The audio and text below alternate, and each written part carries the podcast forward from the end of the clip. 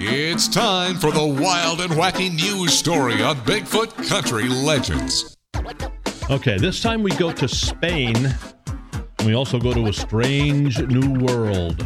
A Spanish artist there by the name of Alicia Framis is set to become the first person to marry a hologram generated by artificial intelligence.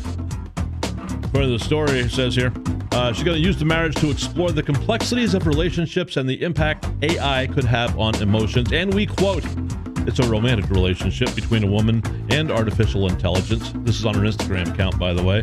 We know soon that robots and humans will be uh, uh, getting jiggy. But for me, the next important step, says Alicia, uh, will be the emotional involvement between AI and humans.